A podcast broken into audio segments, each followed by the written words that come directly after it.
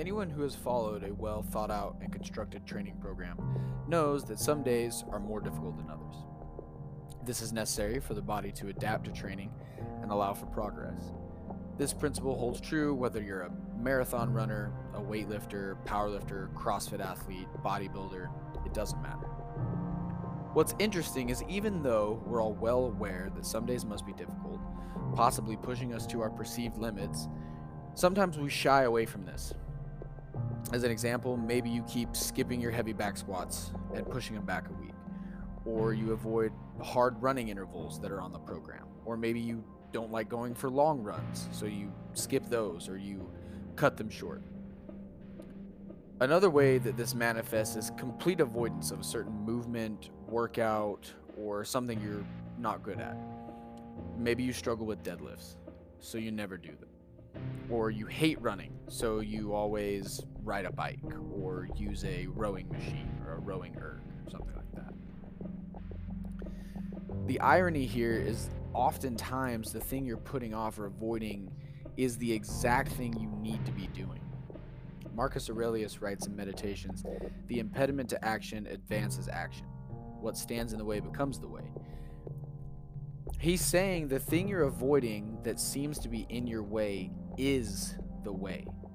The thing you struggle with the most is what you should do.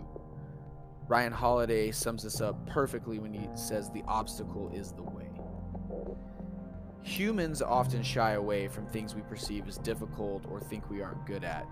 But the truth is that what we see standing in our way is exactly what we should focus on in order to move forward from where we are to where we wish to be. This is a difficult, difficult thing to make yourself do. You're going against your body's and your mind's natural instincts.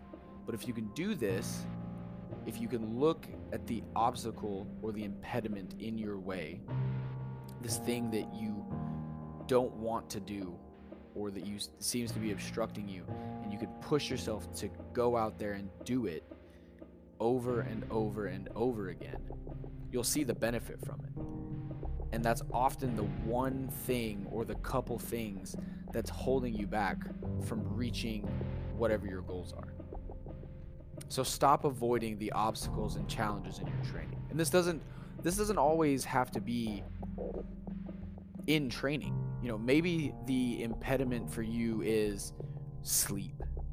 You just don't sleep enough. You like to stay up late, watch Netflix. Or nutrition. You eat like crap, right? You're always going to Chick-fil-A and Whataburger. Whatever it is, you don't stretch, you don't warm up, you don't cool down. These things that you don't want to do are most often the things that you need to be doing to reach the goal that you're going for. So go after these impediments, these things that are in the way, these things you don't want to do, and remove them. Go out there, do them all the time, get them out of the way, and you'll often find that that one thing or those things were what was standing in the way for you to achieve your goals.